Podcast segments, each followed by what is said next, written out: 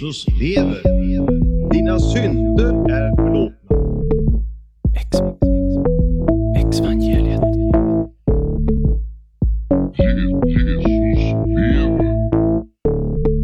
Exvangeliet. Ja, då var vi här igen. Ett till bonusavsnitt. Mm. Eh, vi skulle ju egentligen köra ett bonusavsnitt, men nu blev det två, för vi hade så himla mycket att prata om. Ja, så mycket. Ehm, Mm. Ja, men eh, som sagt, Anna, Hej. Hanna, välkomna till oss.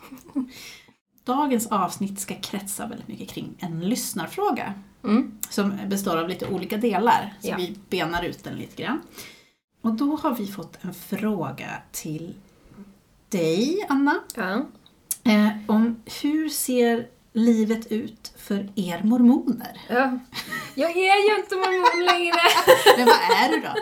Nej, det är du inte. Men, jag, jag, jag märker det så- här, när jag pratat i alla de här avsnitten, jag bara ah, men vi gjorde så här, eller vi gör så här. Jag bara, nej men jag, det är ju inte ett vi. Jag är Nej. ju inte det där vi, och det är så skönt. Men, eh, ja. Hur såg livet ut för Hur dig som livet ut? mormon? Utifrån dina ögon och din, dina upplevelser. Mm. Oj, oj. Och då pratade vi om här nu, för det är ju en ganska bred fråga. ja. Det är ju väldigt brett. Ja. Och du har ju också pratat en del om det här genom tidigare, i tidigare avsnitt, så man får gärna gå tillbaka och lyssna. Precis, Hanna undersöker mormonkyrkan heter Ja. ett avsnitt. Den, och sen även i början, våra första avsnitt i första säsongerna där, Ja. så pratade du ju också lite grann om dina upplevelser. Ja, precis. Eh, Men vi tänkte, eller jag tänkte, vi pratade om, att vi kanske skulle kunna dela upp, eh, dela upp det här i hur, att det finns en vardag inom, alltså som mormon. Mm. Eh, Och det finns också det här eh, hemliga, Ja. eller heliga då, som man kanske ska säga, som händer i templet. Ja, precis. Och de delarna påverkar ju varandra, men det är ändå väldigt så här, olika, olika karaktär på dem, tänker jag. Mm, mm. Alltså om man utgår från mig då, jag menar jag pratar ju utifrån mig själv här. Eh, jag slutade ju gå, jag sa i det avsnittet när jag pratade om min resa lite grann att jag var 27, men jag var faktiskt 26. har jag kommit fram till När du lämnade? Ja, alltså det, liksom hela bilden för mig då var, sprack när jag var typ 26 och sen så var det ett år där i kris liksom när jag, där jag hann fylla 27. Mm. Men liksom så fram till 26 års ålder så var ju jag liksom en väldigt troende, aktiv mormon och liksom del av en stor eh, mormonfamilj. Mm. Liksom. Eh, alltså, och gick i Sveriges största församling med liksom många ungdomar. Alltså, så jag hade hela mitt liv och min bekantskapskrets i den här mormonförsamlingen. Sen så gick jag ju i en vanlig skola och hade liksom vänner utanför också så att säga. Men jag var ju inte alls lika engagerad i dem som jag var i församlingslivet på något sätt. Det var liksom som två olika parallella liv man levde lite grann faktiskt. Um, och i och med att jag inte drack och inte liksom, ja men allt det här, man har inte sex, man har inte liksom, alltså det är en hel livsstil som gör att man inte fullt kan liksom gå in i vänskaper med andra människor liksom, på det sättet. Även om man kan umgås och ha kul så, men liksom, om vi var ute en kväll så jag gick jag alltid hem liksom, när de började bli för fulla. Liksom, och, ja, sådär. Så att man, det var ju liksom med ens vänner i församlingen som man kunde liksom leva ut och liksom vara sig själv på något sätt och bara vara fri och prata om alla sina andliga tankar som man hade och liksom så. Eh, så att jag hade ju liksom ett ganska aktivt ungdomsliv liksom i församlingarna där. Vi åkte på de här konferenserna som jag pratat om. Eh, och om man går då till tempelriterna och det där, de får ju liksom troende mormoner inte prata om utanför. Sen så kunde vi ju liksom veta, vi visste ju liksom vad de här riterna hette ungefär, vad de skulle syfta till och liksom man visste ju om dem men man visste ju inte innehållet i dem. För att det, får, det pratade man inte om, liksom, för man får inte det. Man ingår i ett tystnadslöfte liksom, i början av den här riten.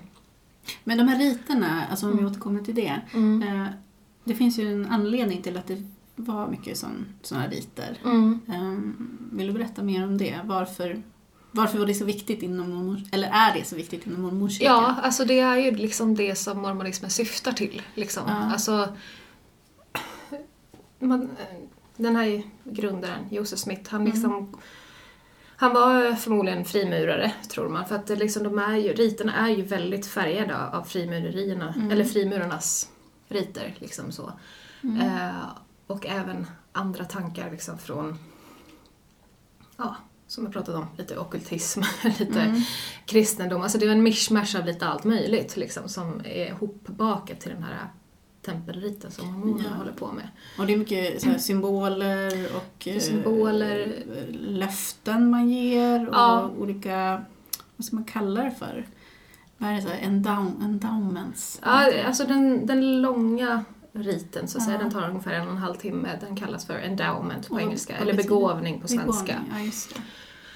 Men det är Eh. väldigt så här bindande på något sätt. Ja, Ja. och man säger, man pratar om förbund liksom. Fick jag höra liksom från att jag var barn, så att man ska ingå förbund med Gud. Och det är helt enkelt att så här, jag lovar någonting till Gud och så lovar Gud någonting till mig. Mm. Alltså att man liksom, man ingår någon slags pakt med Gud Mm. och liksom.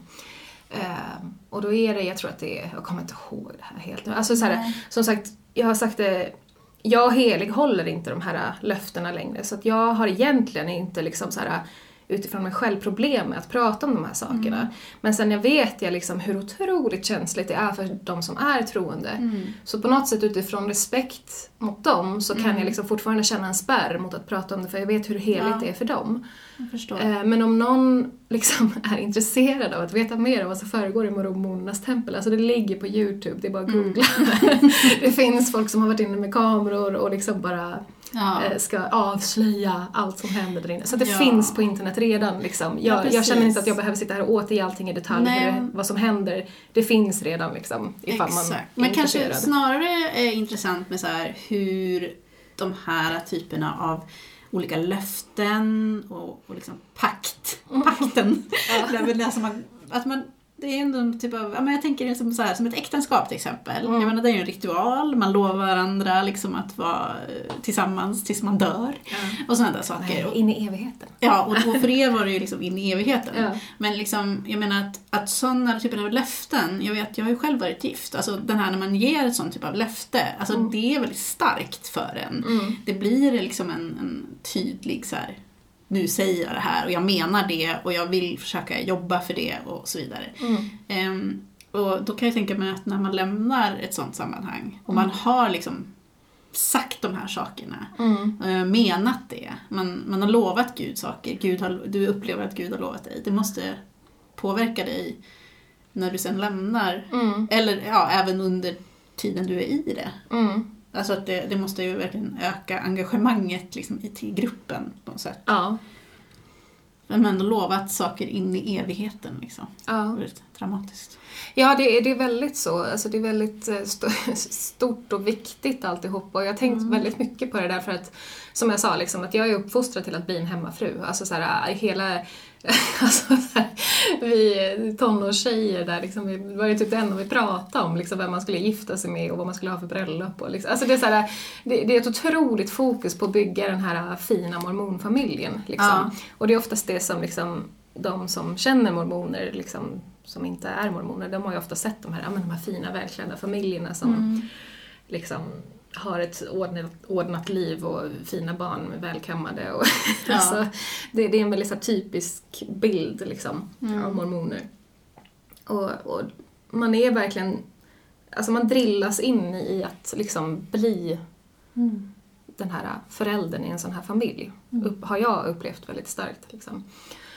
Eh, och det är klart att det där sätter ju spår liksom, för hur man liksom resonerar eh, Mm. i, i allting. Alltså liksom, ifall det är hela syftet och målet med ditt liv, liksom, det, det är ju det som... Mm. det blir så konstigt liksom. Det var väl en bra sammanfattning tänker jag. Liksom, Mm. det är, som sagt, man får väl vara mer specifik kanske i, i Mm. vidare, vidare frågor om man Mm. vill veta mer. Men just det där som du pratade om med templet. Ja.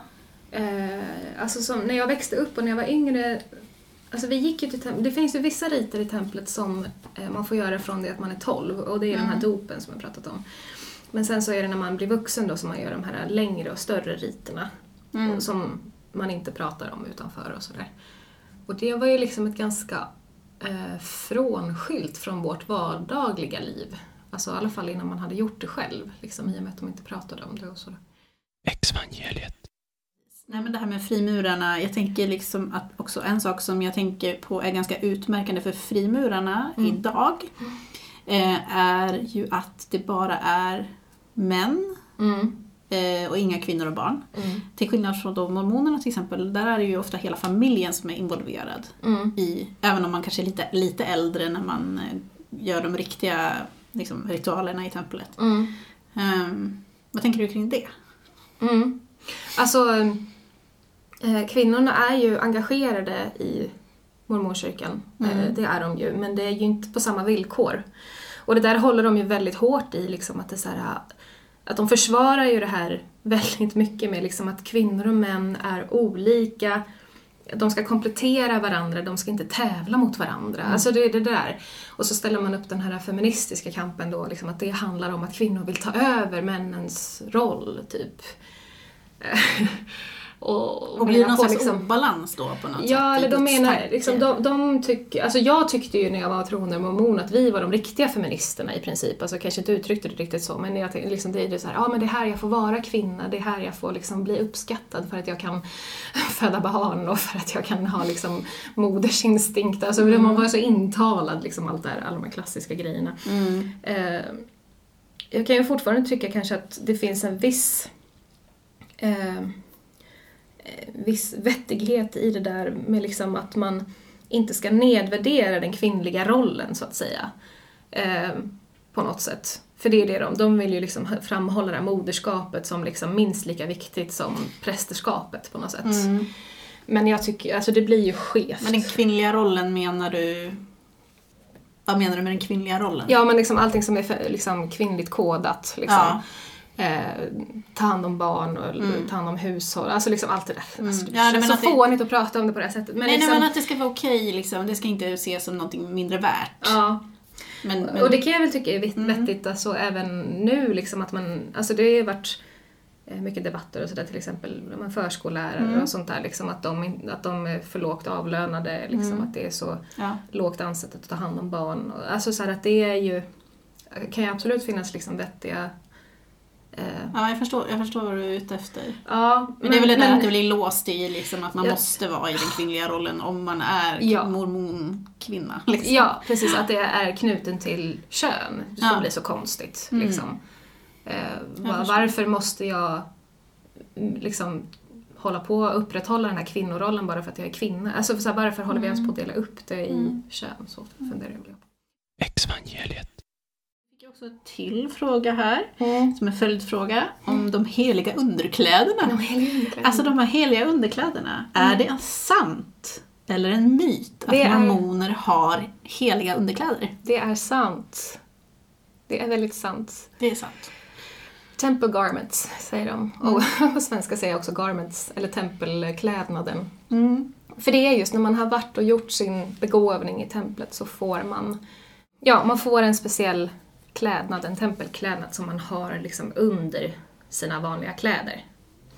Ehm, som är också så här gränsen för vad liksom anständiga kläder är. Så att de går liksom ner till nästan ja, halva låret ungefär. Och sen så är det en liten ärm på den och liksom en viss linje så för att det inte ska vara för djupt urringat och så. Så tanken är liksom att de tempelkläderna aldrig ska synas när du har vanliga kläder på dig. Liksom, för att, ja. Men jag tänkte att eventuellt att vi kanske ska, så här, bara för att ta Mm. bort alla så här dramatiska liksom, tankar. Ja. Alltså just det här med underkläder, bara att det är underkläder, det blir väl så här äh, lite snaskigt. Ja, Men jag tänker att man skulle ju faktiskt eventuellt kunna hitta en bild och lägga upp ja på, absolut. på de här underkläderna. Ja, de är inte vackra alltså. Våra... Det var så typiskt grej, det var alltid, alla, får, Ja. alla var så irriterade på de här för att de är så dåligt sydda och det är dålig Ja. kvalitet liksom. Och Mm. alla såhär, åh nej, måste ha garments. Och vem- Vart kommer de här garmentsarna ifrån? Garmentsarna. nej, alltså det är ju USA USA-producerat. Ja, ja, ja. Och, och jag vet att de som liksom i den äldre generationen, när de var yngre så var det ju helt, alltså då var det ju långärmat och långbenat. Ja. Såg ut som gamla cowboy-underkläder Ja. med så här luckor. Det låter lite coolt. Jag, älskar såna där luckor.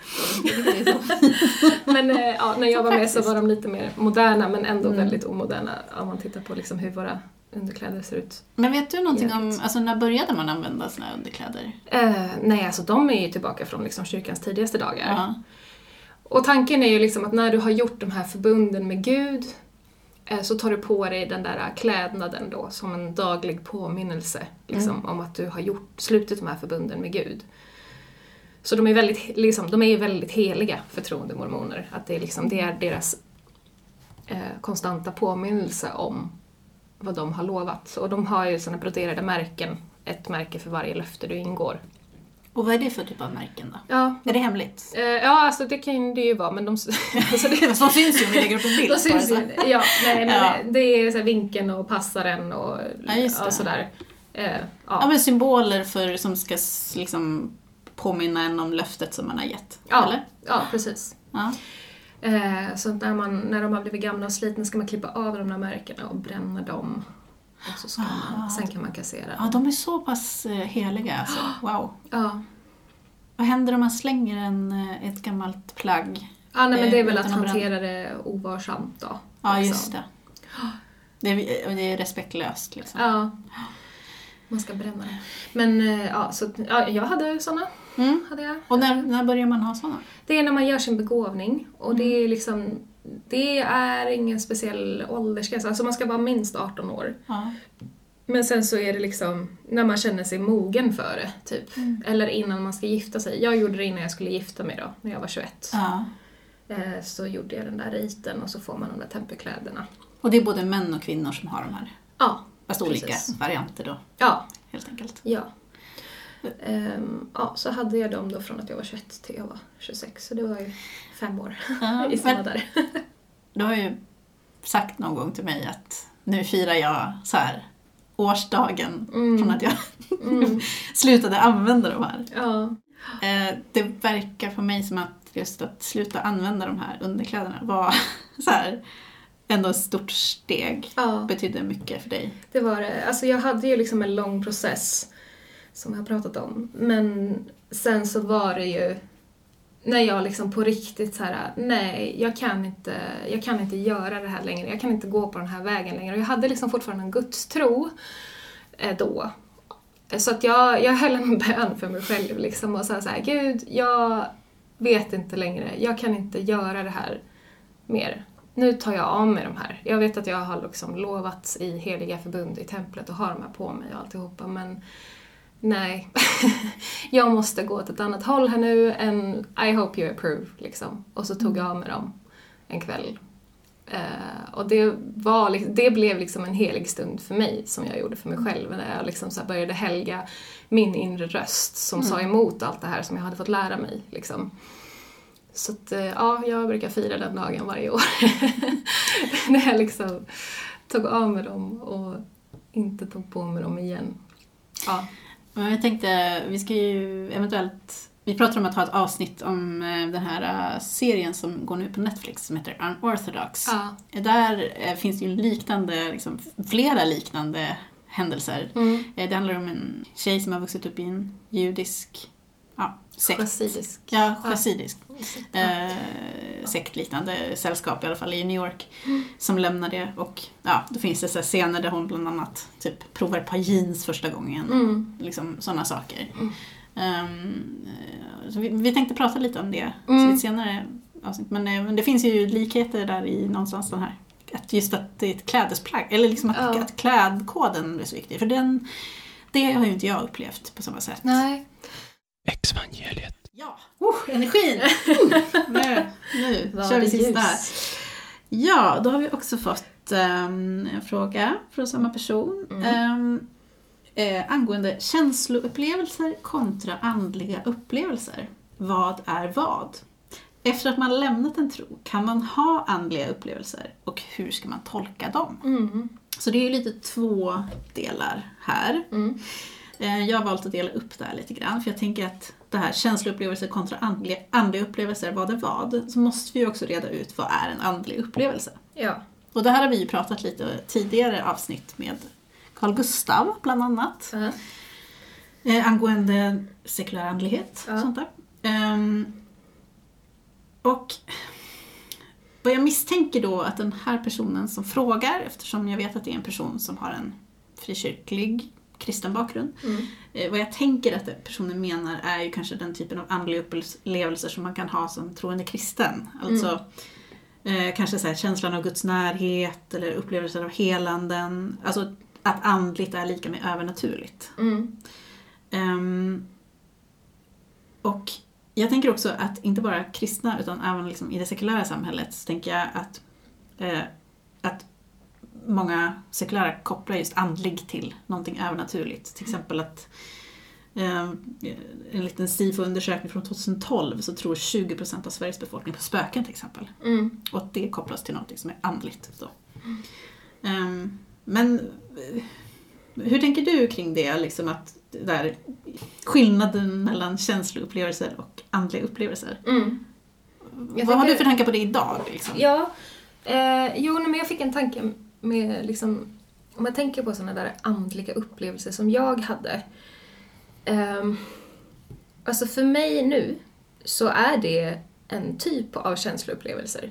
Alltså om jag tänker på liksom mitt, mitt inre och mitt känsloliv så eh, det är liksom många olika delar, många, många olika slags känslor. Alltså jag har pratat om det här känslospektrat, liksom, har vi ju ett ord som jag använt ibland. Och liksom den här andliga upplevelsen, det är liksom en bit av det här känslospektrat. Alltså det är en, det är en dialekt av känslor, eller man ska säga. Alltså en, en viss typ av känslor. Och jag fick någon tanke nu så här, om man ska prata i liknelser då, som man ändå är skolad som kristen. Men när man liknar det här vid typ träning, alltså träna sina fysiska muskler då. Alltså jag som brukar jogga som jag pratat om, liksom, att då tränar jag mina fötter och mina ben. Så här, och, och gör jag det mycket så blir de starkare. Jag kan gå och träna mina biceps, så här, lyfta hantlar och då blir de starkare och mer kapabla. Alltså jag tycker att det är lite samma sak med, med känslor. Alltså är du mycket i sådana sammanhang, kristna sammanhang, eller läser bibeln och liksom håller på att utöva din tro på olika sätt så väcker det känslor i dig liksom lättare och lättare ju mer du håller på med det. Precis som ja, andliga muskler då, eller vad man ska säga. Eller alltså det, det är en viss typ av känsla som man, Ja. som man kan liksom träna i att, att väcka i sig själv. Eh, jag ser ju inte längre det som att det finns en gud bakom de känslorna. Utan det är, det är liksom en del av ditt känsloliv som du håller aktivt, så att säga. Jag kan fortfarande gå in i de känslorna om jag vill, liksom, i mina gamla andliga upplevelser och känna de känslorna. Men det är liksom inte längre en, ett... Eh, ja, vad ska jag säga? Jag, jag, jag kopplar inte längre det till övernaturliga väsen eller till Gud eller sådär, utan det är så här, okej, det, det är en viss del av mitt känsloliv. Just nu håller jag på med andra saker och det väcker andra slags känslor i mig och just nu så känns de bättre. Liksom, det känns bättre i mig att hålla på med andra saker och liksom träna mig i ja, men det där är... andra känslor. Ja, det blir tydligt. Vad- Ja, jättetydligt. jättetydligt. Och Jag, tycker, jag tänker också det, intressanta där, alltså det är samma sak tänker jag med att man kan träna upp sitt liksom, intellektuella tänk. Eller Mm, liksom, Alltså, alltså träna på att tänka eh, skeptiskt eller liksom, det är också en typ av så här, träning. Men jag tänker på det här med, med just som du sa, det här med man tränar, man läser Bibeln mycket Mm. och man, man känner mycket och man har, får den eh, liksom, starka muskler i det. Liksom. Ja. Och jag tänker också de här kopplingarna som hjärnan gör. Ja. Jag tänker liksom, läser du Bibeln mycket och du har andliga Mm. upplevelser som du tolkar dem, Mm. så lo- kopplar ju hjärnan, måste ju koppla ihop det här tänker jag. Mm. Alltså liksom, du läser om de här andliga upplevelserna som händer i Bibeln och du läser om liksom, helandena, du läser om Jesus kastar ut demoner, du läser om, liksom, Mm. och du får, an, du får känsloupplevelser som du, för, för dig kanske blir då andliga. Mm. Så tänker jag lite grann kanske. Men att, att allt det här är ju våran kropp som våran kroppskapacitet. Ja. Alltså att vi blir starkare, liksom, våra muskler blir starka på olika områden. Liksom, Ja. Och även våra hjärnmuskler. Liksom. ja. Jag tänker bara liksom om man går i KBT till exempel. eh, eller olika slags terapier där man liksom aktivt då programmerar om sig själv för att det du håller på med och skapar så mycket ångest i dig Mm. så att då måste du liksom lära dig andra sätt att tänka och hantera dig själv på. Precis. Ehm, det är liksom det är samma process lite grann. Ja. Alltså man kan träna om sin hjärna till liksom... Ja. Nej, men nu är inte jag expert på hjärnan eh, så. Men när jag gick i, i terapi, KBT, då berättade den, min terapeut för mig just det där att det går att programmera om liksom, Ja. alltså, ehm, banorna, Mm. hjärnans vägar Ja. på något sätt. Så att du kop- kopplar, lär dig att koppla om. Liksom, någonting som du har kopplat till någonting negativt, eh, där du får en negativ trigg, trigger till exempel, Ja. kan du liksom lära dig att ladda på ett annat sätt så att Ja. din hjärna inte reagerar på samma sätt. Och det tyckte jag var jättespännande och det gav mig också lite så hopp. Så här, åh vad skönt, kan jag liksom komma ur det här? När man hamnar i så negativa tankespiraler. Liksom så här, så. Ja. Det, var, det var skönt att känna att det, det finns faktiskt möjlighet att jobba på det här. Lite som när man jobbar på sina biceps. Ja. Det var, det var, det var hoppingivande. Mm. Det, det kan jag verkligen känna att jag har jobbat mycket med Ja. eh, i min process. Att just försöka tänka det, koppla om liksom. Mm. Ehm, ja, men för mig är ju också liksom andliga upplevelser, det är någonting annat för mig idag än den här övernaturliga definitionen. Mm. För jag utgår från att vi liksom kan ha naturliga andliga upplevelser. Mm. Och det är ju lite som du pratar om också. Alltså att det är en del av vår kropp, det är en del av vårt psyke. Mm. Hur vi tolkar in det och en del av, alltså blandningen av tolkning och känsloliv kanske. Mm. Att, det är liksom, att blandningen av tolkning och känsloliv blir en andlig upplevelse på Ja. något sätt. ja. Om vi tolkar det så. Eller om vi bara... hur menar du? Jag fattar inte Ja, jag riktigt. tänker som att du upplever någonting, Mm. alltså du har en känsla, känslolivet, och du blandar in en tolkning i det. Ja. Du kan antingen tolka det som att det här var bara en känsla, och då är det ju bara en känsla. Mm. Eller så tolkar du det som en andlig upplevelse. Mm. Och tolkningen med känslan blir ju en typ av, förstår du hur jag menar då? Ja, så blir det typ Om som ett man bevis för dig på att Ja, något- man kopplar det till det övernaturliga andliga liksom. Ja. Alltså det, för mig är det mycket mer alltså en tolkning Mm. än, än att det skulle vara en faktisk andlig upplevelse. Ja. Om man nu tolkar det som det övernaturliga. Mm. Som sagt, vi har ju pratat med, med Carl Gustav bland annat och det kanske inte behöver blanda in det övernaturliga i, Mm. vi kan ändå kalla det för andligt på något sätt om det handlar om så här, en utveckling av vår person eller någonting. Mm. Men det om man beror just- på vad man menar med andligt. Ja men liksom. precis, alltså det blir, det blir lite krångligt men jag tänker att det är viktigt att definiera lite så vad vi menar med andlig. Mm. Jag tror att våran, våran frå, frågeställare här, Mm. Det är bara min gissning men att jag tänker ändå att han syftar på det övernaturliga. Ja.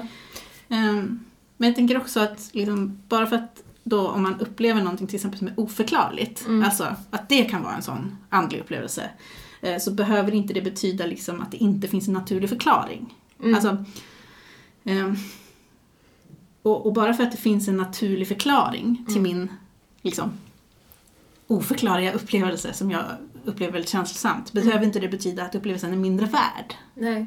Alltså, ibland så tänker jag att den, den här mystiska upplevelsen och att vi inte kan förklara det och att det är så här större än oss och att det på något sätt skulle vara mindre värt än om vi faktiskt kan ha så här, ja, min hjärna liksom fick mig att känna det här. Min Ja. omgivelse, det, jag kände någonting. Och det var inte kanske mystiskt, men det var liksom, det betyder lika mycket ändå på Ja. något sätt. Ja. Ja, men som, en, som ett exempel, eh, jag tänker på eh, en vän som berättade om en upplevelse. Hon hade stått uppe på ett berg och tittat ut över en vacker natur och liksom sådär och hamnat i någon härlig känsla och så bara det här är så vackert. Det är nu, eh, vad var det hon sa? Eller så här, det här är ett bevis för mig på Guds storhet. Liksom. Eller så här, nu, nu så förstår jag att det finns mer än oss. Liksom. Alltså en sån där en stark existentiell Ja. känsla av att man tittar ut över något vackert och, och liksom Mm. upplever Guds närvaro på något sätt. Och den storheten i liksom att Gud har skapat den här jorden och liksom, det kan inte va, bara vara det här. Liksom. Mm. Sådana där upplevelser tycker jag man har hört mycket om och jag tror jag har haft sådana själv också. När jag var troende liksom, Mm. och stod och tittade ut och bara Åh, världen är så vacker, Gud är så god. Mm. Liksom. Eh, och, Allting går ihop. ja, alla har sin mat, alla, så här, så här, jag vet, så här, allting funkar. Det Ja. finns ett ekosystem. Alla, alla har mat att äta, alla djur har något djur som de kan äta. Alla människor, alltså så att förundras över liksom hur allting fungerar. Ja. Det tänker jag, det har jag ofta typ- hört. ja, är en sån, liksom, att det blir en existentiell, typ, nästan religiös upplevelse av att här, uppleva att allting fungerar Ja. runt om en. Alltså naturen liksom. ja. Och det betyder att Gud är närvarande. Och, Ja. och liksom nu så här, som ateist så är det så här, ja det är jättefint att titta ut över en, en härlig utsikt. Mm. Liksom. Eh, jag, Gud behöver inte vara där för mig. Alltså det är fortfarande vackert. Liksom. Ja, och det, kan, det är det jag menar, det kan fortfarande betyda mycket. Det, det behöver inte vara mindre värt för Nej. det, tänker jag. Nej. Alltså det, det kan ju vara en jättestor känsla av uppskattning, Mm. kärlek, njutning, liksom. Ja. Allt det där som liksom bara Ja men det är bara härligt att vara här just nu. Och det är också en, för mig har det varit liksom att det känns så här mindre stressigt på något sätt. Ja. Alltså så här, få landa liksom i så här, här är jag, liksom, sitter jag liksom i naturen och har det bra. Alltså jag vet inte, bara nu försöka njuta liksom av stunden. Och det tänker jag liksom, jag var ofta, jag upplevde att jag ofta levde liksom lite bortom naturen. Alltså det här är att man hade någon slags större tanke om att det var liksom så. Jag vet inte, jag, jag kan uppleva det idag att nu har jag försökt, försökt just landa Mm. mycket i, i här och nu. Mm. Jag, tänker på, jag tänker faktiskt på en grej eh, från någonstans, eh, ja, när jag var väl kanske 19-20 någonting. Eh, så var det en konsert i kyrkan eh, som var väldigt fin och väldigt bra. Liksom, så. Det var duktiga sångare och så. Liksom. Och jag tror att jag var i en lite depressiv period. Så jag mådde inte så bra när jag var där på den här konserten. Men jag var ändå där, men liksom kände mig bara dålig i princip och bara ville gå hem. och sen så står jag bredvid eh, en person efter den här konserten och så kommer det fram någon annan och så, så åh, står de så här, åh det här var så vackert, det här var så fantastiskt och så säger den ena personen så här Ja, alltså känner man inte Guds närhet i det här, då är det nog fel på en. och sånt där. Och jag bara så här, jag känner ingenting, jag vill bara gå hem. och liksom att det var så här, Ja men det var något fel på dig helt Ja men det var väl det, alltså jag mådde inte så bra. Men liksom att det, att det också var så här, bara för att de hade känt så mycket positiva känslor i den här konserten så var det liksom, Gud är här och jag känner det så starkt. Mm. Alltså den kopplingen behöver inte göras liksom. Alltså du kan bara vara på en konsert och uppleva och uppskatta fin musik och duktiga sångare. Alltså, Eller få en existentiell insikt. Alltså Ja. du kan ju faktiskt, alltså jag menar, det kan ju också hända att Ja. du liksom får så här fantastiska tankar Ja. och så kommer på grejer. Och bara Wow, nu börjar jag tänka på det här. Liksom Hjärnan bara kommer igång och blir inspirerad. Och du hamnar... Alltså det är det jag menar också. Inte bara, det låter ibland så fattigt ut. Man bara så här, du kan bara uppskatta så här till bra musik. Men alltså absolut, det är ju inte fattigt. Men nej. det kan ju också, du kan ju få liksom Nej men vad jag vänder mig emot är liksom att det är så här att den här positiva känslan som den här konserten gav blev ett bevis för, för att Gud finns. Ja men exakt. Det, det, det, det, menar. Ja, man kan menar- inte ha det som bevismaterial liksom, Nej, men för menar, Guds närvaro. det är det jag menar. Så, om du står liksom, alltså, som troende då och så här, du har den här tanken om att Gud kan inspirera dig och du står där och bara står i en lå- och liksom lyssnar på musik eller någonting. Mm. Och du bara får en tanke i huvudet eller en inspiration eller någonting bara Wow, Mm. det här vill jag göra. Alltså, då så kopplar du det till på något sätt att det är en andlig upplevelse att Gud pratar till dig. Att Ja. du, du tänkte på det här. Men äh, jag sitter på jobbet, alltså, jag jobbar ju med mina händer Mm. och lyssnar väldigt mycket på saker under tiden jag jobbar. Alltså det är aldrig, min hjärna är aldrig så aktiv som när jag sitter liksom på mitt jobb. Eh, Och då lyssnar ju inte jag på andlig musik. Mm. Ibland gör jag det i och för sig, bara för att jag tycker det är kul. Men alltså, det behöver inte vara, det behöver inte vara kopplat till att du får liksom inspiration och idéer och liksom Mm. eh, så. Jag tror inte att varken Gud eller Satan som uppmuntrar till det, utan bara min egen hjärna som är fantastisk. Ja. Lite blygsamt. ja, men okej, men om vi går vidare. Kan man ha andliga upplevelser efter att man lämnat en tro? ja. Och då är ju frågan då, vad menar man med det? Det beror ju på vad man, alltså som sagt, återigen, nu har vi pratat lite om andliga upplevelser. Ehm, och efter att man lämnat en tro beror på vad man har lämnat till och vad man har gått ifrån. Ehm, nu kan vi bara prata utifrån oss i det här läget. Och vi är ju båda ateist, har ju en ateistisk världsbild. Ehm, och därför så, som sagt, tolkar ju inte vi längre andliga upplevelser som övernaturliga. Någon av oss. Så det är väl det, liksom andliga upplevelser kanske är mer snarare att man tolkar den som någonting annat. Liksom. Eh, För frågan var också här, kan man ha andliga upplevelser efter man lämnat en tro och hur tolkar man dem? Mm. Och för oss då, som vi har pratat om, alltså känslor, vissa kan ta droger, tänker jag.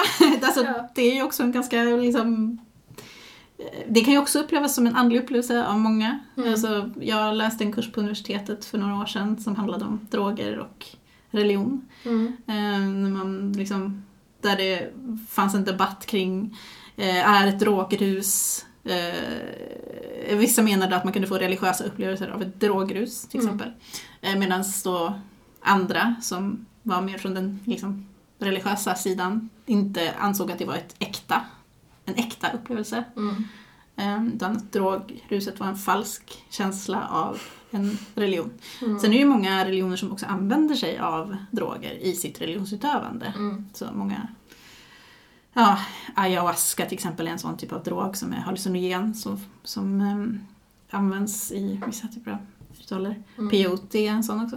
Hur som helst. ehm, det här är inte uppmuntran till droger men det är ju sånt, vissa använder sig av droger för att få andliga, så kallade andliga upplevelser. Mm.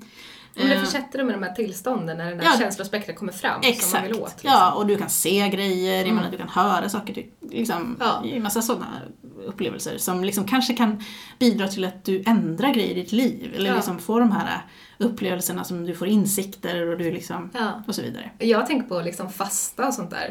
Alltså, Absolut, man- fysiska övningar tänkte jag säga. Ja, ja, liksom, för fortsätt. det är ju också en sån, nej men det är Mm. också en sån grej. Alltså att sätta sig, försätta sig, det gör man ju även inom, inom religion just. Mm. Första, fasta eller yoga, meditation, rörelser, liksom. Eh, jag menar, musik, konst. Mm. Så det finns ju, sådana saker kan ju verkligen väcka sådana typer av känslor. Mm. Eh, sen har ju... Sen, sen kan det ju hända grejer. Jag menar, du kan... Alltså jag har lite olika tankeexperiment och sånt där. Mm. Som jag tänkte men, men jag tänkte så här, som sagt, hur man tolkar de här upplevelserna som man har. Det beror på vilken tro man har lämnat och sen liksom var man har hamnat då. Mm. Eh, alltså, och då, jag då som ateist, jag är ju också då, eller jag är ju sekulär humanist, men jag är också ateist. Mm. Så jag försöker ju öva mig nu då på att använda som så här, e- epistemologiska eller kunskapsteoretiska tankeredskap som finns. Och då finns det olika liksom, knep hur man tolkar det här då. Mm. Eh, man kan ställa sig själv frågor. Som, liksom, om någonting händer så man bara så här, oj, vad är det här? Det här förstår jag inte vad det är liksom. Mm. Eller någon säger ett påstående. Eh, då kan man ställa sig frågor. Finns det goda skäl som talar för att det här är sant? Finns det goda skäl som talar emot? Kan det finnas andra förklaringar? Vilken är den bästa förklaringen till det som påstås? Hur starka belägg finns det på det här? Stämmer det med resten av världen? Är det sannolikt eller rimligt? Och så vidare. Mm. Alltså, och då har jag ett tankeexperiment. Alltså om du tänker att du står framför en spegel Mm. Och plötsligt så ser inte du din egen spegelbild. Mm. Hur tänker du då? Alltså utgår du från att det är något mystiskt övernaturligt fenomen som har hänt? Kanske du är död eller kanske har du blivit en vampyr? Eller, ja, ja, Förlåt. eller, eller börjar du fundera på vad som faktiskt kan ha skett utifrån den verklighet som vi varje dag lever i? Alltså, vi vet ju alla att människor kan ha föreställningar, hallucinationer, kanske har någon gett dig en drog som du inte vet om, kanske har någon satt upp en slags fuskspegel, kanske en high-tech-spegel som liksom inte skulle vara helt främmande idag faktiskt. Mm. Kanske är det fel på din syn, kanske drömmer du liksom. Mm. Alltså, försök att tänka dig in i den här typen av... För att det här är ju ett, ett tillfälle där det verkligen är så här... Du står framför en spegel, du är van att se din egen spegelbild, men du ser inte den. Mm.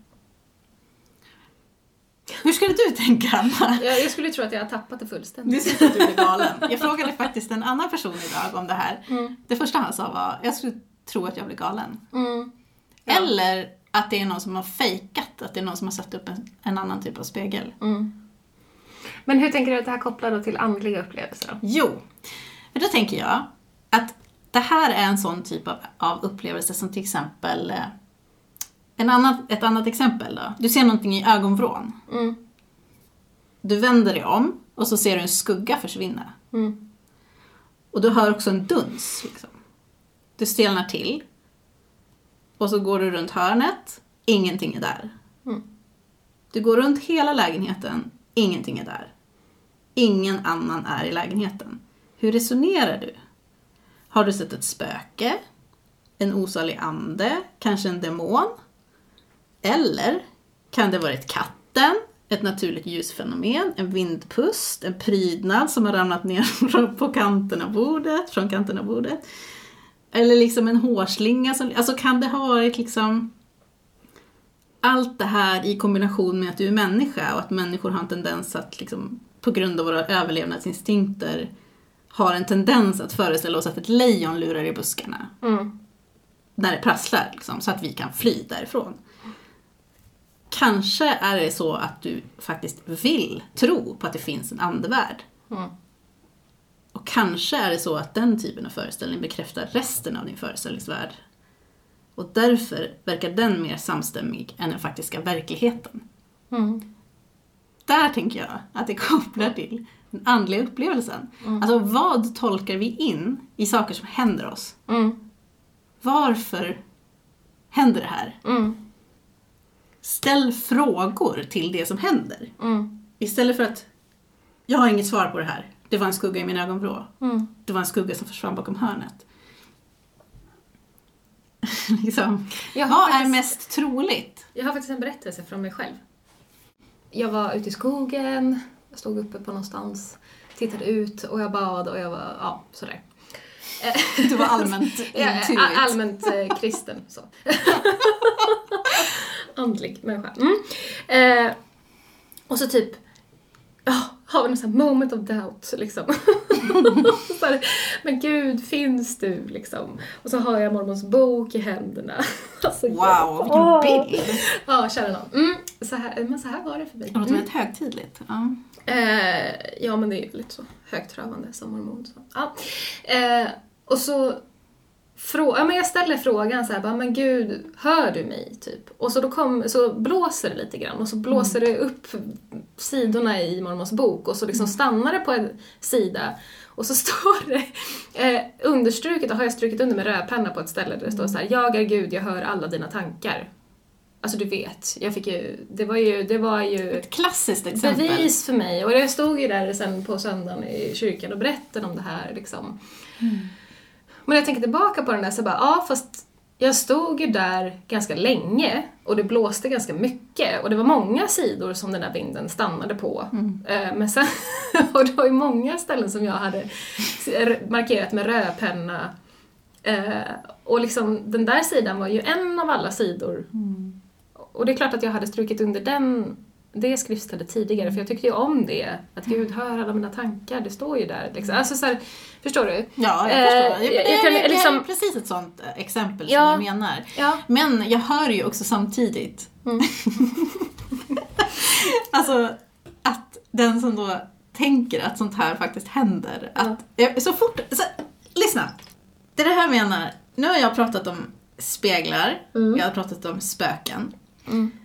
De två exemplen tänker jag att någon som är liksom troende, kristen till exempel, Mm. tänker att ja, ja, nej men de där grejerna, det är ju en sak.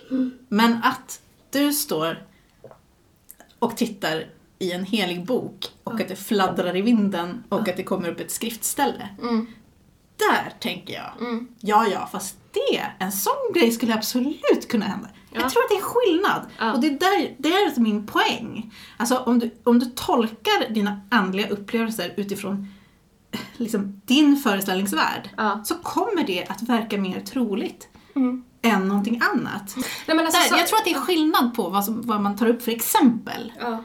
Men jag vill ta upp det här så för att det är samma sak, för mig är det liksom samma sak. Du upplever någonting som du inte känner igen. Du upplever något konstigt. Liksom. Någonting som inte går att förklara. Det måste vara det här. Mm.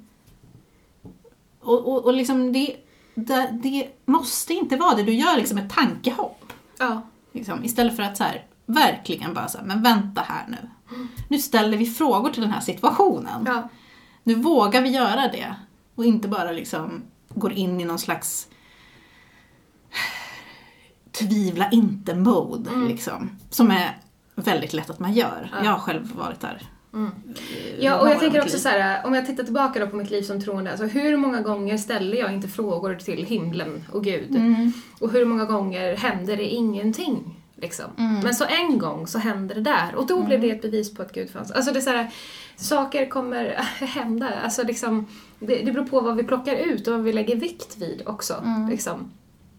En, För det en ju- annan sak, eh, ja, ett annat är litet eh, så här, ett, tankeex, eh, ett tankeexperiment som man kan ha. Ehm, eller en annan bra princip som man kan använda, det är reductio ad absurdum. Oj! Det, det handlar alltså om alltså, att avslöja det orimliga i situationen. Om du tänker dig till exempel att en välkänd predikant har kommit till din församling. Eh, Allt är väldigt upphaussat och sådär, det är väldigt dramatiskt och så. Han ber för dig, han säger att du kommer att bli helad, du kommer att bli rik och du kommer att hitta din livspartner. På grund av den här bönen då. Mm. Wow! Äntligen händer det, tänker du. Det här är ju klockrent. Mm. Föreställ dig att det här faktiskt är sant. Mm. Allt det här kommer att slå in. Det han eller hon säger kommer ske. Hur kommer det sig då att inte det här händer hela tiden, vid varje bön? Varför är det just den här personen som lyckas göra det här? Varför är inte alla i din församling, i din religion, i världen friska, rika och lyckliga i sitt äktenskap? Mm.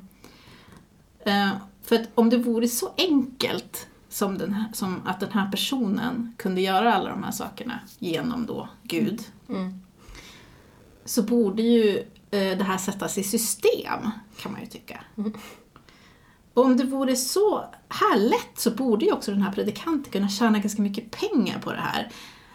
Men det kanske han redan gör. Mm. Men vänta nu.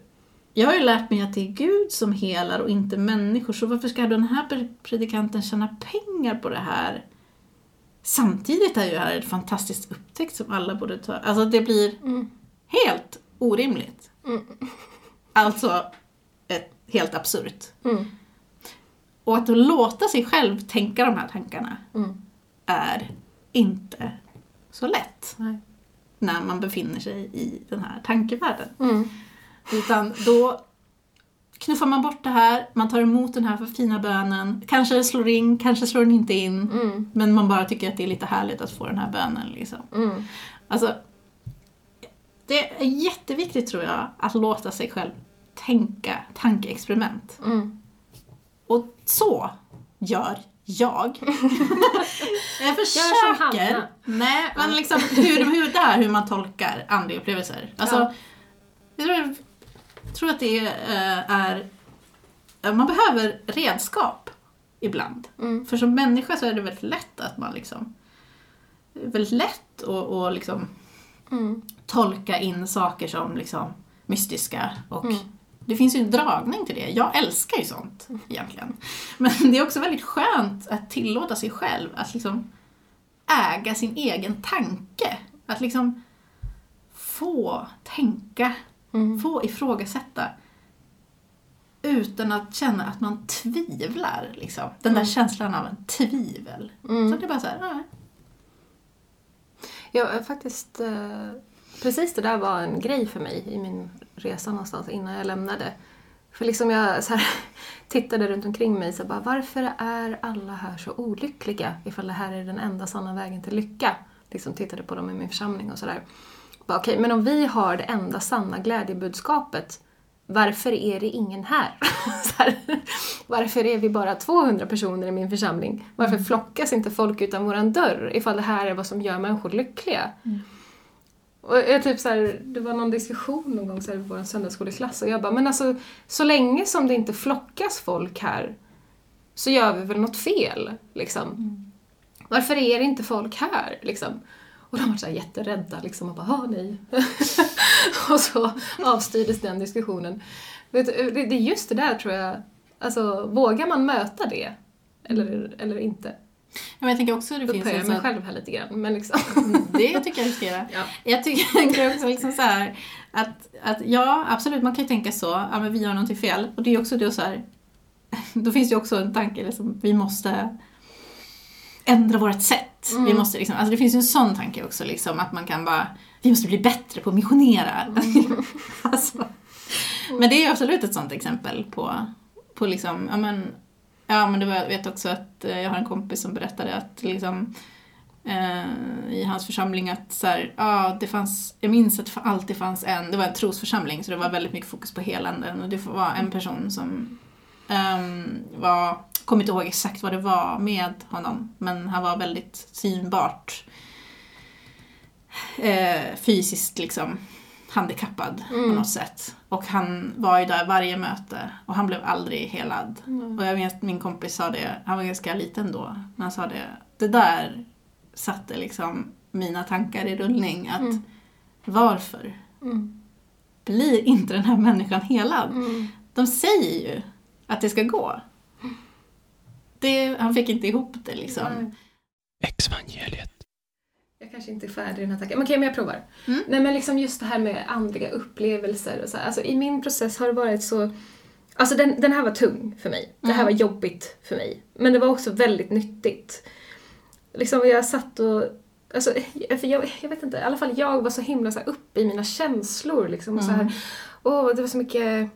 Det var så mycket stort liksom. Och Gud visar mig vägen här och det här är meningen med livet och nu ska jag göra det här och det kommer påverka folk så att det blir... Alltså det, så- man lägger väldigt mycket vikt vid saker man går runt och känner på något Ja. sätt. Och liksom jag som håller på med musik, jag liksom ofta la in det här i min musicerande, att det liksom skulle vara så stort och det skulle vara så viktigt för folk att få uppleva det här på något sätt. alltså, och liksom, alltså, men jag hade lämnat, det var ganska, det var, det var inte så länge sedan. Ja, liksom, nej, nej. Jag satt och övade på någon sång så här för mig själv och liksom försökte lägga in min känsla i det här och jag bara slogs av liksom att det så här, men det är ingen som bryr sig. det är ingen som, ingen som bryr sig om vad jag sitter här och känner. och det är Ja. liksom inte så viktigt. Alltså, så här, och det har varit så ganska så här, stor grej för mig det här med att sluta ta mig själv på så himla stort Ja, allvar. bra- mycket bra poäng Ja. Anna. Det här var vi glada att vi tog med. Ja, alltså, och, och det, så här, det låter lite kanske avfärdande mot folk som är troende och så, men det, det är liksom i min egen process också för att det var så himla upphåsat alltihopa och till att bara så här, men hallå, det är bara jag, lilla jag, som går runt i den här världen och känner grejer. Alltså det behöver inte betyda så mycket. Nej. Jag har upplevelser som påverkar mig, jag känner någonting när jag läser det där, när jag ser det där. Det kan få skölja igenom mig. Och så kan det, alltså, ah, Ja, jag, för, nej, jag förstår verkligen Ja. vad du menar. Jag, jag tror att det är jättebra. Och det är absolut inte avfärdande till troende människor. Jag tycker att det där är bara väldigt så här, en ärlig berättelse av din, din upplevelse. Jag kan Ja. känna igen det jättemycket. ja, Och jag tror att det är väldigt, bef- det är befriande också. Ja. Alltså att man bara så här, vet du vad? liksom. Ja men det är mycket som man tänkte, liksom så här, jag ska påverka hela världen och jag ska Ja. liksom beröra, människor, jag ska beröra människor med min sång, jag ska beröra människor med min dans. Och de ska bli, de ska bli frälsta. Liksom, Jag ska få människor att komma till Gud, till Jesus. Alltså, Ja. eh, ja men det där. Och liksom, man ger sig själv och sina känslor enorm betydelse. Ja. Och vi säger ju liksom Lyssna på dina känslor, du är viktig, var, liksom, du får men du vara ego, allt det där. Ja, men man är viktig för sin egen skull. Ja, Ja. men Ja. Det är dina känslor är dina känslor, som, som du säger. Liksom, ta det lugnt, som jag brukar säga. Ta det lugnt. Liksom, det är inte så drama Ja. som det känns. Nej. Det kanske har lite grann med att göra att man blir äldre också, men att man, liksom, Ja. man tar inte sin, sitt välbefinnande på så stort allvar, känner jag också. Att det är så här, Hur menar du med ja, men liksom, ja, men jag tänkte, vi pratade lite om det här med coronakrisen och all Ja. oro och lite sådär, och att man måste så här, hitta den här frälsningen hela tiden för Ja. att liksom, jag ska inte behöva känna det här obehaget. Att på någonstans är det Ja. så här, ja, nu lever vi i en kris, det är skit, eh, liksom, det är inte menat att vara något annat. Alltså det finns ingen himmel jag ska liksom så här förtjäna här nu, utan det är så här, det, livet är skit just nu. Och! Alltså, vet inte hur det blir, men liksom, alltså, så här, jag behöver inte må bra hela tiden. Nej. Exvangeliet. Ja, Mhm. eh, idag är det ju faktiskt, när vi sitter här och spelar in idag Mm. så är det ju påskdagen. Mhm. Eh, så att det här blir ju lite påsktema här också. Nu får vi ju se om när det här släpps. Mm. Men nu vet vi att eh, det kanske inte blir riktigt rätt dag här. Men vi ska prata lite om det här ändå. Mm. För att i en intervju i Dagen alldeles nyss så säger Löfven, Stefan, att eh, jag tror att alla, troende eller ej, kan känna en särskild laddning i påskens budskap just i år. Både den, påsk, både den ursprungliga judiska påskens hyllning till frihet efter en lång fångenskap och den kristna påskens resa från förtvivlan och död till liv och glädje. Men, då tänker jag och vi lite. Men vad är påskens budskap som han pratar om enligt den här kristna meningen? Och är det här budskapet verkligen så fint som det framställs? Alltså, människan är syndig och behöver räddas. Mm. Vad tänker du? Vad tänker jag?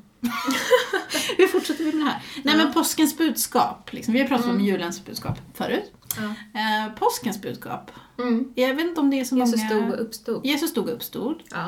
Gud älskade världen så mycket att han eh, offrade sig själv, eller sin son. Ja. Då, det är samma sak. ja, inte för Ehm, mormoner. Hä, De skiljer väldigt mycket på detta. Ja. För att för kristna är ju då treenigheten. Mm. Gud. Mormoner tror Jesus inte på treenigheten. Är det så? Ja. Är det, ja. Det är Gud, Fadern och Modern och sen är det deras son Jesus. Just det. Och en helig ande. Det är tre ena, en olika, tredje. det, det är tre helt skilda liksom, personligheter Ja, kan man säga. Mm. Väsen. Någonting. Men Ja, hur som helst så dog Jesus även hos er. Ja, ja. ja. För, Yes. ja. ehm, ja, och, och då, då säger man ju då som sagt, jag tänker att det fina då, påskens budskap, jag pratar om och från förtvi- resa från förtvivlan till död, Fre- resan från förtvivlan och död till liv och glädje. Och då Ja. tänker jag att det finns en sån symbolik, jag tänker liksom kanske i Svenska kyrkan och sådär, att man har lite mer symbolisk kanske tanke om Mm. den här liksom en resan då från det här eländiga till någonting vackert och nytt. Liksom så. Mm. Ehm, Jag tänker ju att det är en ganska klassisk sån här, liksom, det är vår berättelse liksom. Ja, det. det har varit dött och nu går vi mot ljusare tider och det är vår och så. Mm. Ehm, tänker jag. Ehm, men, men som jag lärde mig då, som, som, eh, eller som jag som ex-troende ehm, tänker kring påskens budskap så är det ju för mig mer att ja, men, det finns en anledning att Gud eh, bestämde då att Jesus skulle offras. Och det lärde jag mig då att eh, vid syndafallet så blev vi separerade från Gud.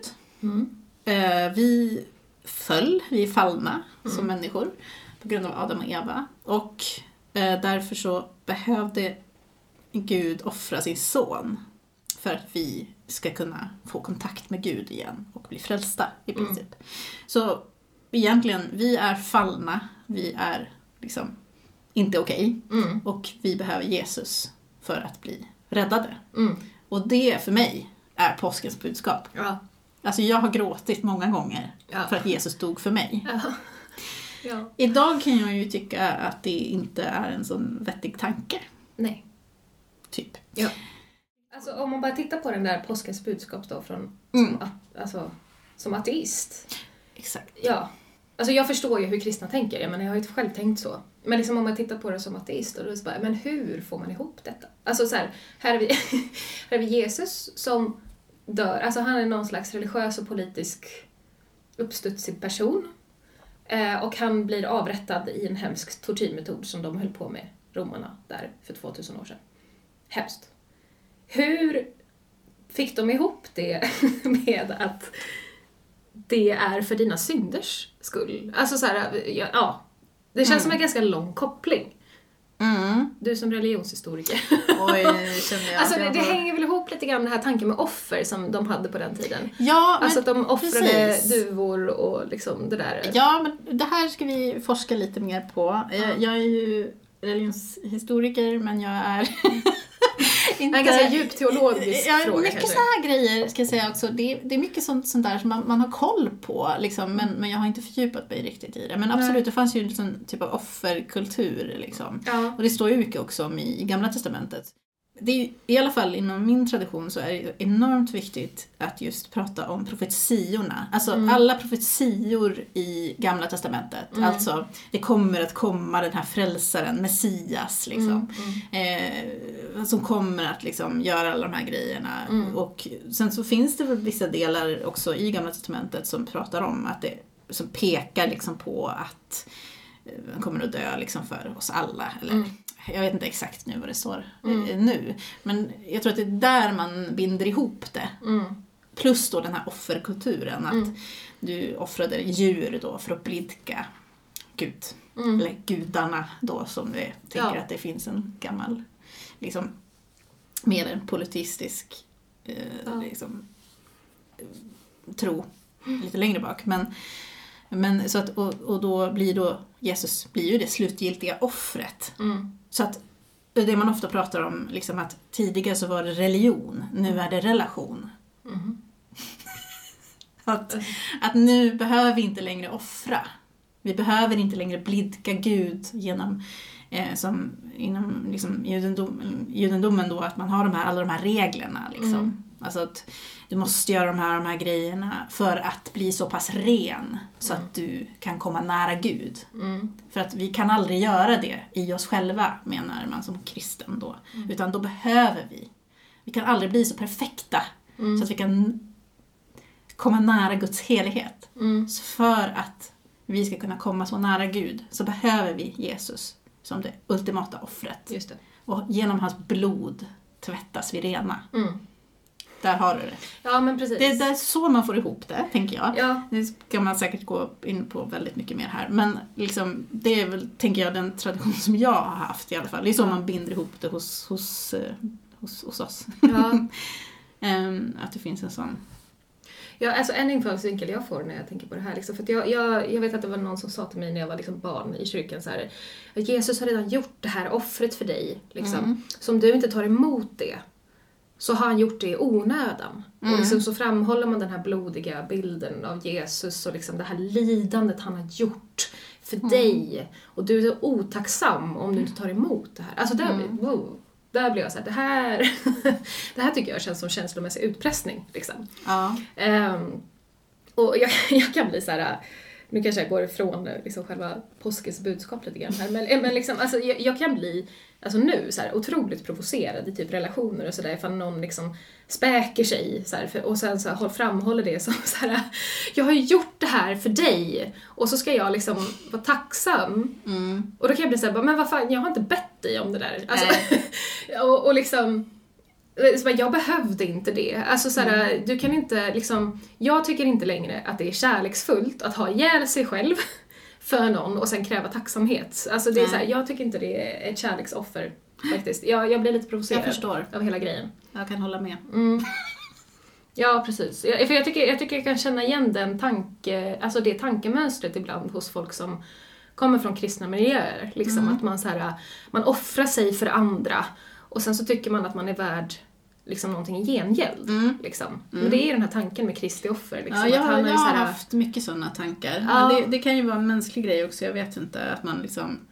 Ja. Mm. Men, men jag förstår din koppling till att Ja. Jesus liksom kom där och det är bara så här, som, som du sa där att du ska vara tacksam, annars dog han i onödan. Liksom. Eller Ja. du ska vara, liksom, ta emot hans offer, annars dog han i onödan. mm, Ja, nej, men jag tänkte på det här äh, hur, liksom, hur konstigt det kan låta för oss med det här budskapet. Ja. Att jag kan känna så här, vadå fallna liksom, människor? Alltså, jag, ska jag liksom stå till ans... Liksom, ska jag så här, bli påverkad av någonting som ansågs liksom göras av två människor i en lustgård liksom. Alltså det känns så, det känns så främmande. Alltså tänker jag liksom mer realistiskt så blir det så här what the fuck liksom. varför är du fallen? Varför är jag fallen och varför behöver jag bli räddad? Ja. Alltså det, det, det går inte ihop för mig, det känns helt ologiskt och jag tror inte på det där längre. Nej. Eh, men sen kan jag också, så vet jag också att för en person som tror på det här Mm. som liksom ser det här som det ultimata offret och så ser det här som det vackraste man kan göra. Det här är, Gud älskar oss så mycket så att han gör det här för, för oss. Mm. Han älskar oss så mycket och Jesus plågas till döds och jag gråter för att det är så vackert att han dör för mig. Det där, de där två olika, då, då tänker jag på det här med kognitiv dissonans och kognitiv resonans. Alltså, om man tänker sig tre högar liksom. Och den vänstra högen, där har vi liksom den här kristna personen som är så otroligt tacksam för att Gud, för Gud skickade sin son och Gud dog för mig, Jesus dog för mig. Eh, I den högra högen så har du liksom sådana som oss som sitter här och bara, alltså vi förstår inte vad som är så himla fint med det här. Det här är helt o, liksom, eh, oviktigt för oss. Liksom. Vi bryr oss inte. Eh, och båda vi i de här två olika högarna är ju liksom i resonans med våra olika tankevärldar. Liksom. Ja. Alltså vi, vi, vi, vi trivs här, liksom. det är okej. Men både du och jag har ju gått från den ena högen till den andra högen. Ja. Alltså, och i mitten där så hade vi inte i resonans utan kognitiv dissonans. Alltså, vi ställde oss frågor, vi kände motsträviga känslor. Vi ifrågasatte, är det här verkligen sant? Är det här fint? Är det bra? Vad känner vi? Vad tycker vi? Och sen hamnade vi i resonans på andra sidan. Liksom. Så vi gick liksom från den ena högen till den andra. Och det är intressant, det är ju så svårt att förstå varandra på de här, i de här olika resonanshögarna. Alltså där verkligheten är så otroligt olika. Och det tror jag är jätteviktigt att komma ihåg när man pratar om den andra personen eh, från båda håll, tror jag. Liksom, att det handlar inte om att den där är en idiot. Liksom. Utan vi, är på, vi har olika sätt att liksom förhålla oss till verkligheten. Mm. Eh, och vi måste kunna absolut respektera att vi, vi är på de här olika sidorna. Du måste inte tycka att det jag tänker är, är bra. Mm. Jag måste inte tänka det om dig heller. Vi får tycka olika. Men det är viktigt att ha den här kollen liksom. Mm. Och jag tycker ju då att man gärna får ifrågasätta mer liksom. Mm. Eh, Och inte vara rädd för att hamna i den här kognitiva dissonansen. Jag tror att det är väldigt nyttigt att hamna där. Mm. Och det gäller även såklart då för en själv. Alltså att hela tiden ifrågasätta, varför är jag här? Alltså, jag ser inte mig själv som stagnerad utan jag vill undersöka. Mm. Vad finns det för något, liksom, finns det de här övernaturliga grejerna? Är det verkligen så? Hmm, hur kan jag veta det? Kan jag fråga, fråga frågor? Kan jag liksom undersöka? Mm. Ja, så tycker Ja, jag. ja alltså för jag tänker liksom när man är i den där eh, högen med Mm. troende personer. Alltså för då har man de här predikanterna då som liksom säger så, ja men de som har vandrat iväg och är vilsna får, liksom de som är i den här kognitiva dissonansen. Och så skammar man dem jättemycket och så säger man de har liksom, man upplever så mycket och där är man i satans grepp och bla bla bla. Men liksom, jag hörde någonstans när jag var mitt i den där dissonansprocessen liksom och så såg jag någon sån meme liksom. If you're walking through hell, keep, keep going. Mm. Och liksom, det är just det jag menar, liksom, att det är, här, det är jättejobbigt, den här processen är jättejobbigt, men att den är jobbig är inte ett bevis på att liksom, kristenheten är den enda sanna vägen. Alltså, eh, det är bara ett tecken på att du är i en rekonstruktionsprocess. Liksom. Precis. Och du kommer hitta andra vägar om du fortsätter. Liksom. Ja, precis. Eh, och man ska inte bli skrämd tillbaka till liksom, sitt gamla sammanhang bara för att det var för jobbigt, tycker jag. Eller alltså, det är många som, som gör det, som liksom studsar in och ut ur den här processen och liksom inte riktigt får hjälp att ta sig vidare till någonting som känns bra. Och liksom, det jag hoppas jag. Ja, men det är jättejobbigt att vara i den här, liksom, när man är, befinner sig i den här, att man tvivlar. Man tvivlar både på det man har trott och man tvivlar på det man är på väg till. Mm. Där är, man mår ofta jobbigt där som människa. Mm. Alltså det är liksom, när, när, när de olika idéer möts som krockar, liksom, Mm. där, det är jobbigt att vara där och man orkar inte vara där för länge. Nej. Så att då går man åt något av hållen. Man måste ta sig åt något håll liksom. Ja. Men var inte rädd. Var inte rädda. det, Här nej, men, kommer vi med evangeliets påskbudskap. ja, var Ja. icke rädda om du Räds befinner icke. dig i den kognitiva dissonansen. Nej, men det är inte farligt. Det bara känns så. Ja. Eh, och eh, liksom, ställ frå- fortsätt ställa frågor och eh, utforska. Mm. Ehm, Sen så tänkte jag också fortsätta här med att Löfven i den här intervjun i Dagen säger Se till att ringa äldre släktingar och vänner varje dag. Och den som kan bör skänka en slant till de organisationer, inte minst kyrkan, som arbetar med att hjälpa dem som behöver det. Med ett praktiskt stöd och hopp mot missmodet. Många svenskar upplever naturen som ett heligt rum. Denna påsk tror jag att naturen kan vara viktig för att ersätta besök i kyrkorna. Ja, och då hade vi lite tankar där. Mhm. Det här med att se till att ringa äldre släktingar. För ö- överlag så tänkte jag att det här var liksom en liten bra Mm. så här, avslutande text. Det var härligt sådär. Men du hade lite tankar. Ja, alltså jag tänker så här. eh, Med, liksom, några avhoppare som jag har pratat med och sådär. Det är inte alls ovanligt att man har problem med sina familjerelationer, alltså om familjen är kvar i tron. Och det är många som upplevt liksom den här karantänstiden som en väldigt skön ursäkt att slippa åka hem och fira påsk med troende familjemedlemmar liksom som firar Jesus när man själv kanske är sårad beyond description liksom för hur den här tron har förstört ens liv. Ehm, och jag- jag, vill bara så här, alltså folk som har det så, det är inte alla som har det så, men det är, jag tror inte att det är helt ovanligt liksom att det är problematiskt i, familje, i familjer där man liksom delas av tron. Eller delas av tron, Ja, vad ska jag- säga? Alltså där Där man- man, har ja. olika trosuppfattning och därför liksom upplever splittring i familjen. Och jag vill bara säga, det finns så många röster i vårt samhälle som liksom bryr dig om familjen och familjen är viktig, alltså speciellt för mig så här, som kommer från mormonkyrkan som är så otroligt familjecentrerad. Liksom att man ska eh, alltså, ringa äldre släktingar och liksom att man är egoistisk ifall man liksom inte åker hem till sin gamla mamma. Alltså, alltså, det finns så mycket sånt där, så mycket skam kring liksom eh, Man borde höra av sig man borde nu, höra av sig, man borde fast man har en hemsk relation med sin familj. Alltså, Ja. ja. ja, men, Det är verkligen få, alltså så här, jag vet inte hur få, jag har ingen statistik, men det är inte alla förunnat att ha det liksom oproblematiskt med sin familj. Och speciellt inte när det är såna här trosfrågor inblandade. Nej. Så jag bara så här, om du upplever otrolig smärta och svårighet kring din familj, så känn inte liksom eh, skam för att du i det här läget inte bryr dig om dem, så att säga. För det, inte, det, kanske, det kanske inte handlar om att du inte bryr dig om dem, det kanske handlar om att du behöver ta hand om din egen process ett tag nu, så att du liksom hittar dina egna fötter att stå på, så att du kan må bra i relationerna med din familj. Alltså, Mm. ja, jag, det liksom, jag vill bara slå ett slag för det här liksom att att om man tar avstånd från sin familj eller vad det nu kan handla om, liksom, att det handlar inte alltid om att man är egoistisk. Liksom.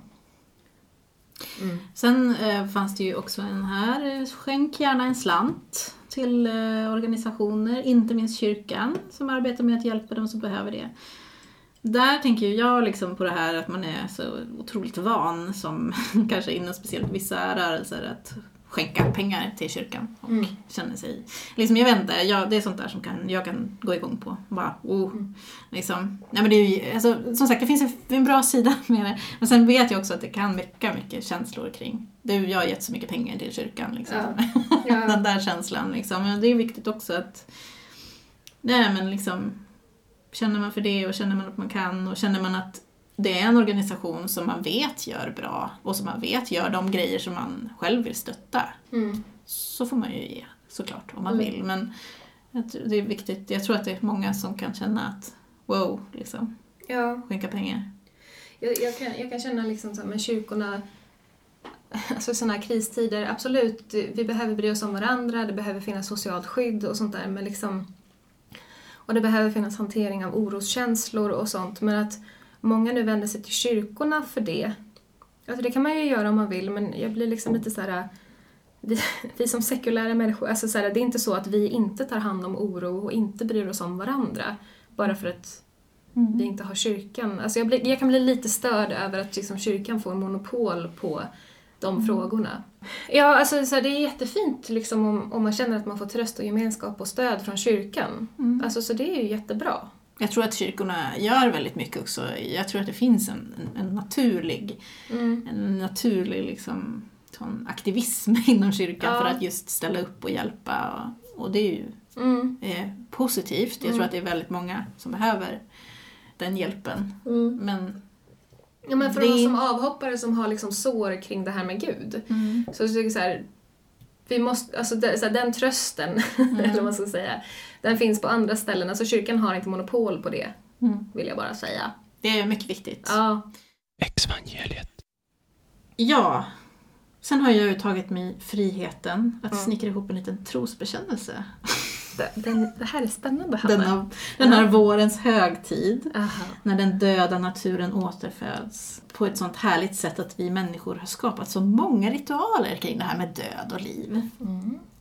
Så jag har gjort en liten kortare omskrivning av den apo- apostoliska trosbekännelsen från 200-talet efter Kristus. Mm. Jag tror inte på Gud Fader allsmäktig, himmelens och jordens skapare. Jag tror dock på människans förmågor, hennes potential till förnuft och ansvarstagande, det avfälligas upprättelse, kroppslig autonomitet, mänskliga rättigheter och ett jämställt sekulärt samhälle. använd.